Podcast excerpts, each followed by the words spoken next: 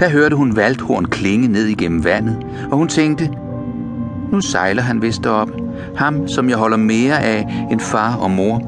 Ham, som min tanke hænger ved, og i hvis hånd jeg ville lægge mit livs lykke. Alt vil jeg våge for at vinde ham og en udødelig sjæl.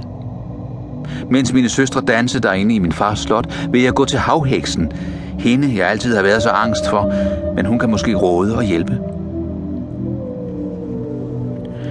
Nu gik den lille havfru ud af sin have hen imod de brusende malstrømme bag hvilke havheksen boede.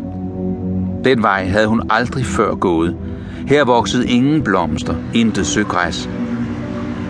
Kun den nøgne grå sandbund strakte sig hen imod malstrømmene, der som brusende møllehjul virvlede rundt og rev alt, hvad de fik fat på, med sig ned i dybet.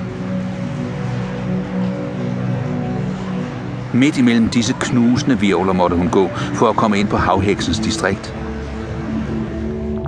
Og her var et langt stykke, ikke anden vej, end over varmt, boblende døn. Det kaldte heksen sin tørvemose.